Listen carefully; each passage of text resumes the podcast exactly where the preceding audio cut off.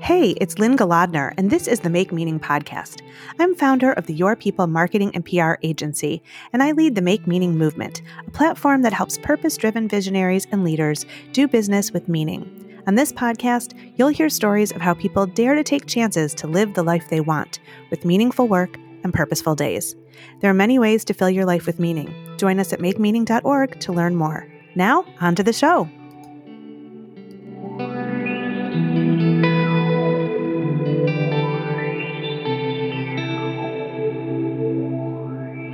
Nancy Marshall is founder and CEO of Marshall Communications in Maine and host of the PR Maven podcast. A public relations and social media powerhouse, Nancy prides herself on immersing with her clients. When she represented Northern Outdoors, she became a licensed whitewater rafting guide. For the Maine Windjammer Association, she was a crew member on the Victory Chimes.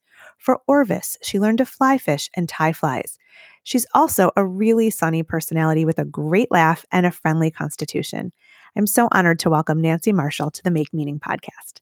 So, hi, Nancy. Welcome to the Make Meaning podcast. Hi, Lynne. It's such a pleasure to be here with you today. Well, it's so much fun. And of course, our listeners can't see, but you have this great smile, and it's always nice to be around you. Even your emails have that sort of upbeat perspective. So I hope that comes across in the episode today. So lovely to have you. And we're going to talk a little bit about your public relations career. Um, but I want to start by asking you you know, so fly fishing, whitewater rafting guide, and a crew member all in the name of serving your clients well. So tell me about your all in approach to your work. well, I always felt like I could represent a client much more authentically if I really delved into their business. And so when I was working for a ski resort, I was actually a certified ski instructor. And mm-hmm. then when I started my business, I had a rafting company. So I said, I said to them, I'm going to become a rafting guy. I actually I had just had my first child a few months before that, and I had to ask my mother to take care of my newborn baby for five days while I went and got certified as a rafting oh. guy.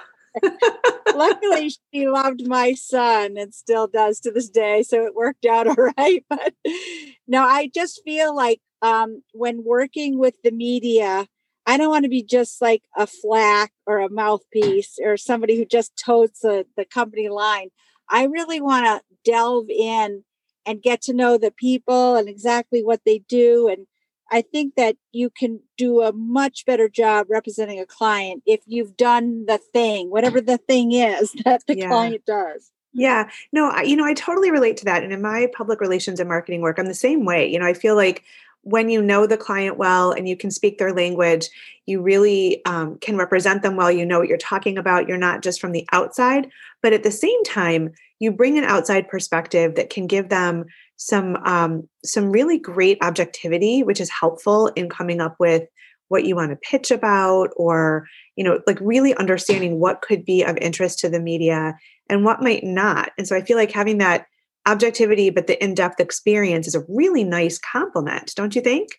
I totally feel that um, that's important. And also knowing the people behind the scenes at the client and um, because once you get to know those people and you have a relationship of trust with them they're much more likely to share stories with you. Yeah. And that's where you can noodle out those really newsworthy gems or stories that the media will love. So of course whenever i'm talking to somebody i'm thinking with one part of my brain about what what is going to be a newsworthy hook. And then if again if the if the employees of the company know like and trust you they're more willing to cooperate when you need them to do something that might be a little bit out of the ordinary. definitely, definitely. So tell me how you chose public relations for your focus. Like what drew you to the field? Well, my father, who has been gone now since 2006, but he hmm. he and I had a really great relationship and he worked for Westinghouse Electric Corporation as an electrical engineer,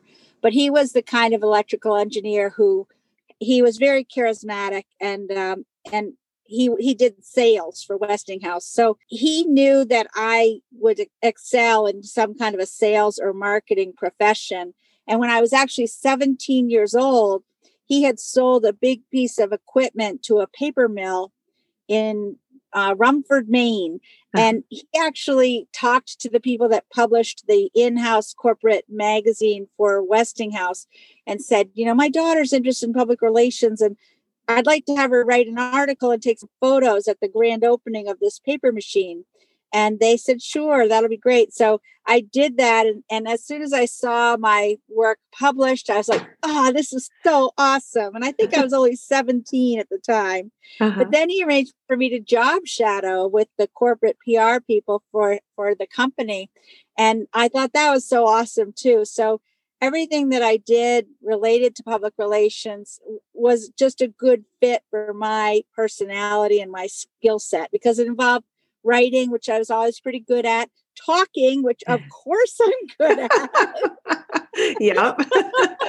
to get paid to talk, I'll take that job. well, I mean, uh, the skills come pretty naturally to me. And I, I do really, as much as I love to talk, I do I do try to listen actively and remember things about people, and that really has helped too. So, what do you love most about your work? Oh, gosh. Well, I still, and I've been doing this for a long time, I still get a thrill when uh-huh. I see a result of my work in in a newspaper or on television. It's it's like I equate it to like if I was in sales, like if I had made a big sale. Even right now, I have an opinion piece from a daily newspaper that my team had written and submitted on behalf of two corporate executives. And it's just very gratifying to to be able to to achieve that and and to get things in the media. But I'm doing even more than that, helping companies with their messaging. And you know, a lot of companies just do not understand how to tell their story and you know i believe in the, the whole StoryBrand approach and and clarifying the company's story and then communicating it to the targeted audiences and using content marketing essentially uh, to connect with all of your targeted audiences so every aspect of it is very exciting to me and it, it's nice to be able to share my enthusiasm not only with my own employees, but with my clients. And I think my clients can feel my sense of enthusiasm for their work and and that creates a lot of good energy yeah, you know, and I'm going to ask you more questions about public relations in a minute, but I'm, I'm a little curious. You know, on this show, we talk about meaning and purpose and how people can find their meaning and then work and live with purpose. And I, I love that you love every aspect of what you're doing, that you talked about how, you know, your natural personality, your natural talents were such a fit for this field. And I think a lot of people struggle to figure out, you know, who they are at the core and how they put that to use in their career. And so I wonder if you have any thoughts about that for our listeners about, you know, how do you take a look at who you are, what you do well, what interests you, and then convert that into meaningful work that really helps others? Because I, I believe you're right. I believe that when your clients work with you, they know that you're all in, that you care about them, that you're really passionate. And of course, that makes your work successful because every part of you is is really poured into it and I don't know that everybody feels that way. There are always people who dread going to work. They can't wait for Fridays and vacations. And so how how what advice would you give our listeners about understanding yourself and your passions well enough to pour that into meaningful work? I think you need to be self-aware and to pay attention as you go through your day every day to pay attention to the things that bring you joy and you know, I'm reading the Jay Shetty book right now, Think Like a Monk. Oh, I love his uh, podcast. I listen to it all the time. That's so great. yeah, I'm a big fan, and just the whole mindful approach to life. And you know, even if you're doing something that's seeming a seemingly boring task, to just try to notice, to notice things that if you're taking a walk that you've taken 50 day, 50 times before to notice a bird or a, a different kind of a tree or sure. so i think if you can be a noticer mm-hmm. in your daily life of the kinds of things that that you're not only good at but that bring you joy and uh, for for example, I'm a real connector.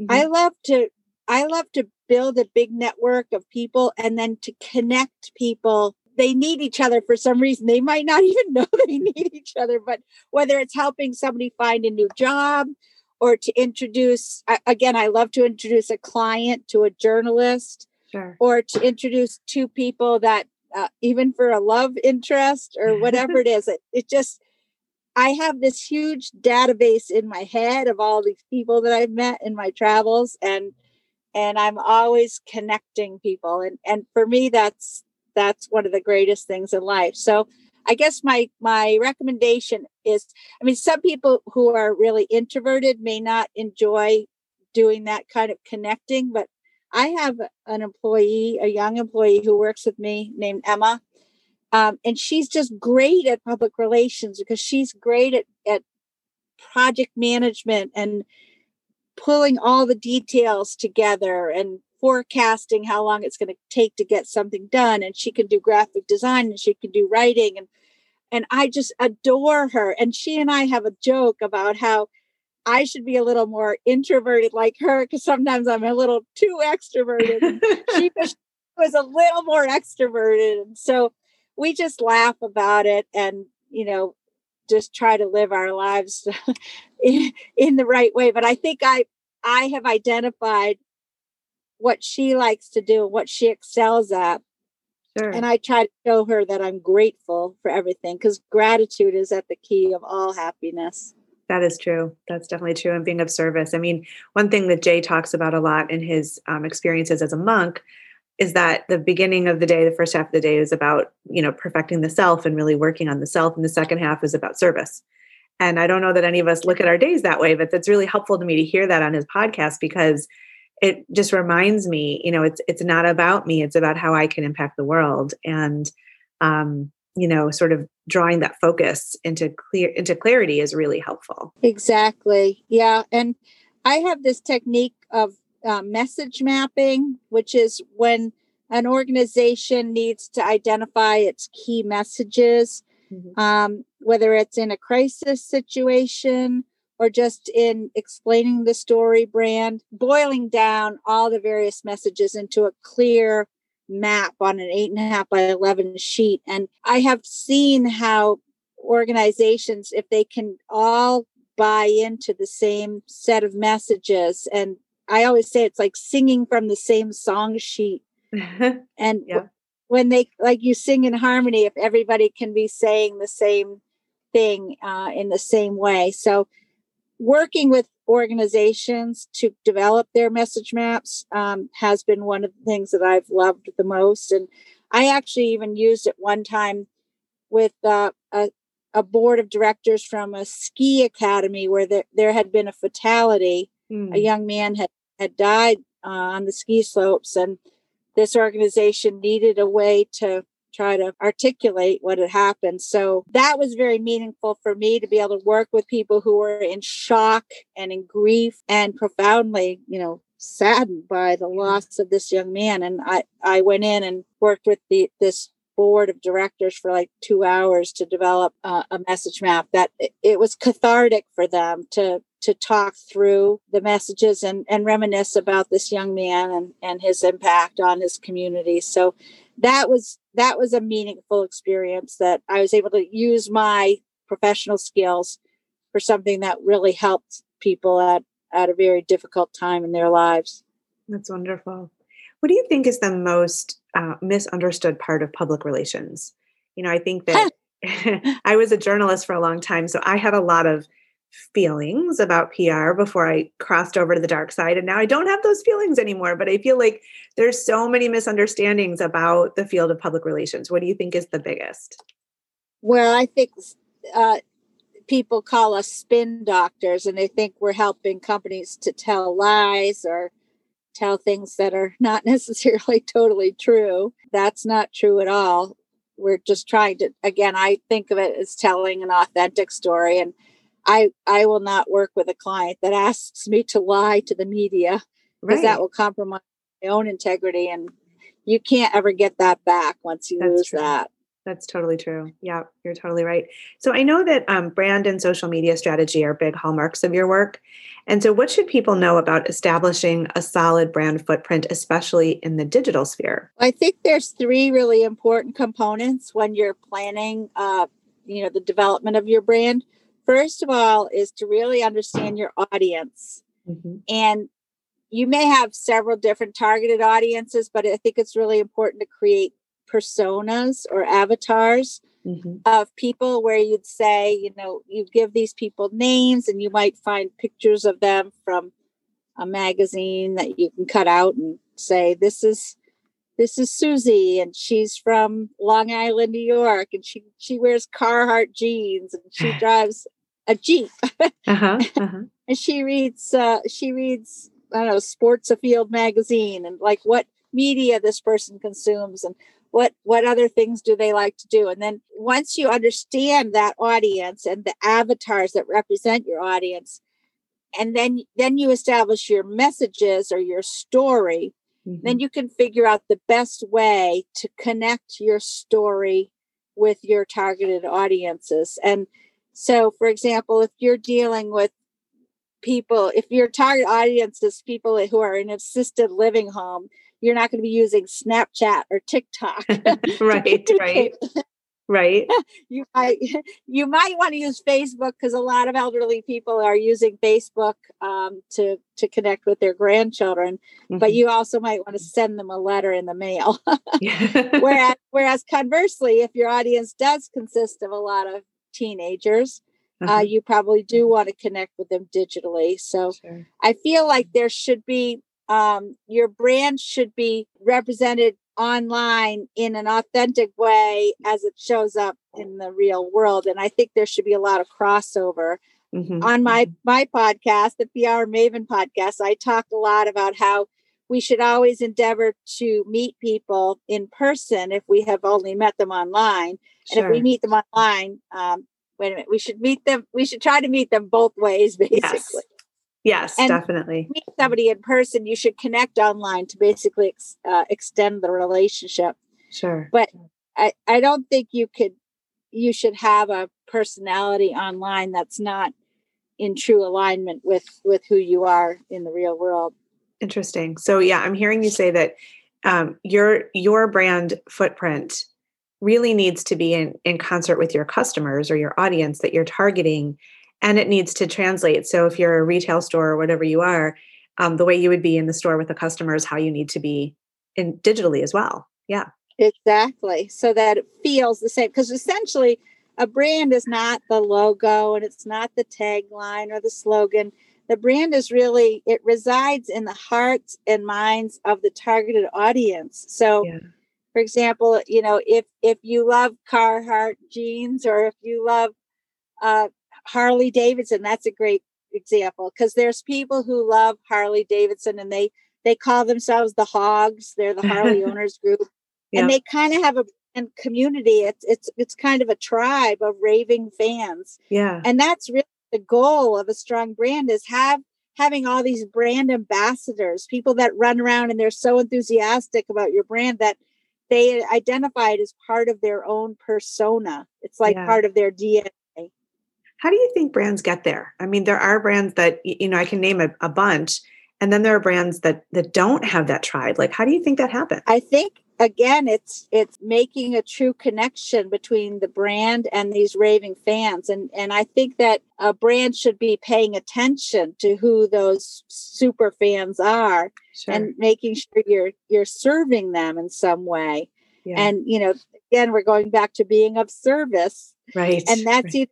uh, serving up content to them that might be in, informative, it might be educational, it might be entertaining. I know there's an example of a swimming pool company in Pennsylvania, I think it was that, you know, just started pumping out all these uh, videos about how to how to install a swimming pool, how to take care of your swimming pool, how much chlorine to put in, and and that's an example of content marketing that that filled a need Mm-hmm. And of mm-hmm. course, the interesting thing now, too, is that Google will know if a company really is serving up content that yeah. connects with its customer. You know, Google is going to send people to your site if you really serve your people. Yeah. And you know, I always say Google is like Santa Claus. It knows if you're not, you're nice. That's so cute. I love that.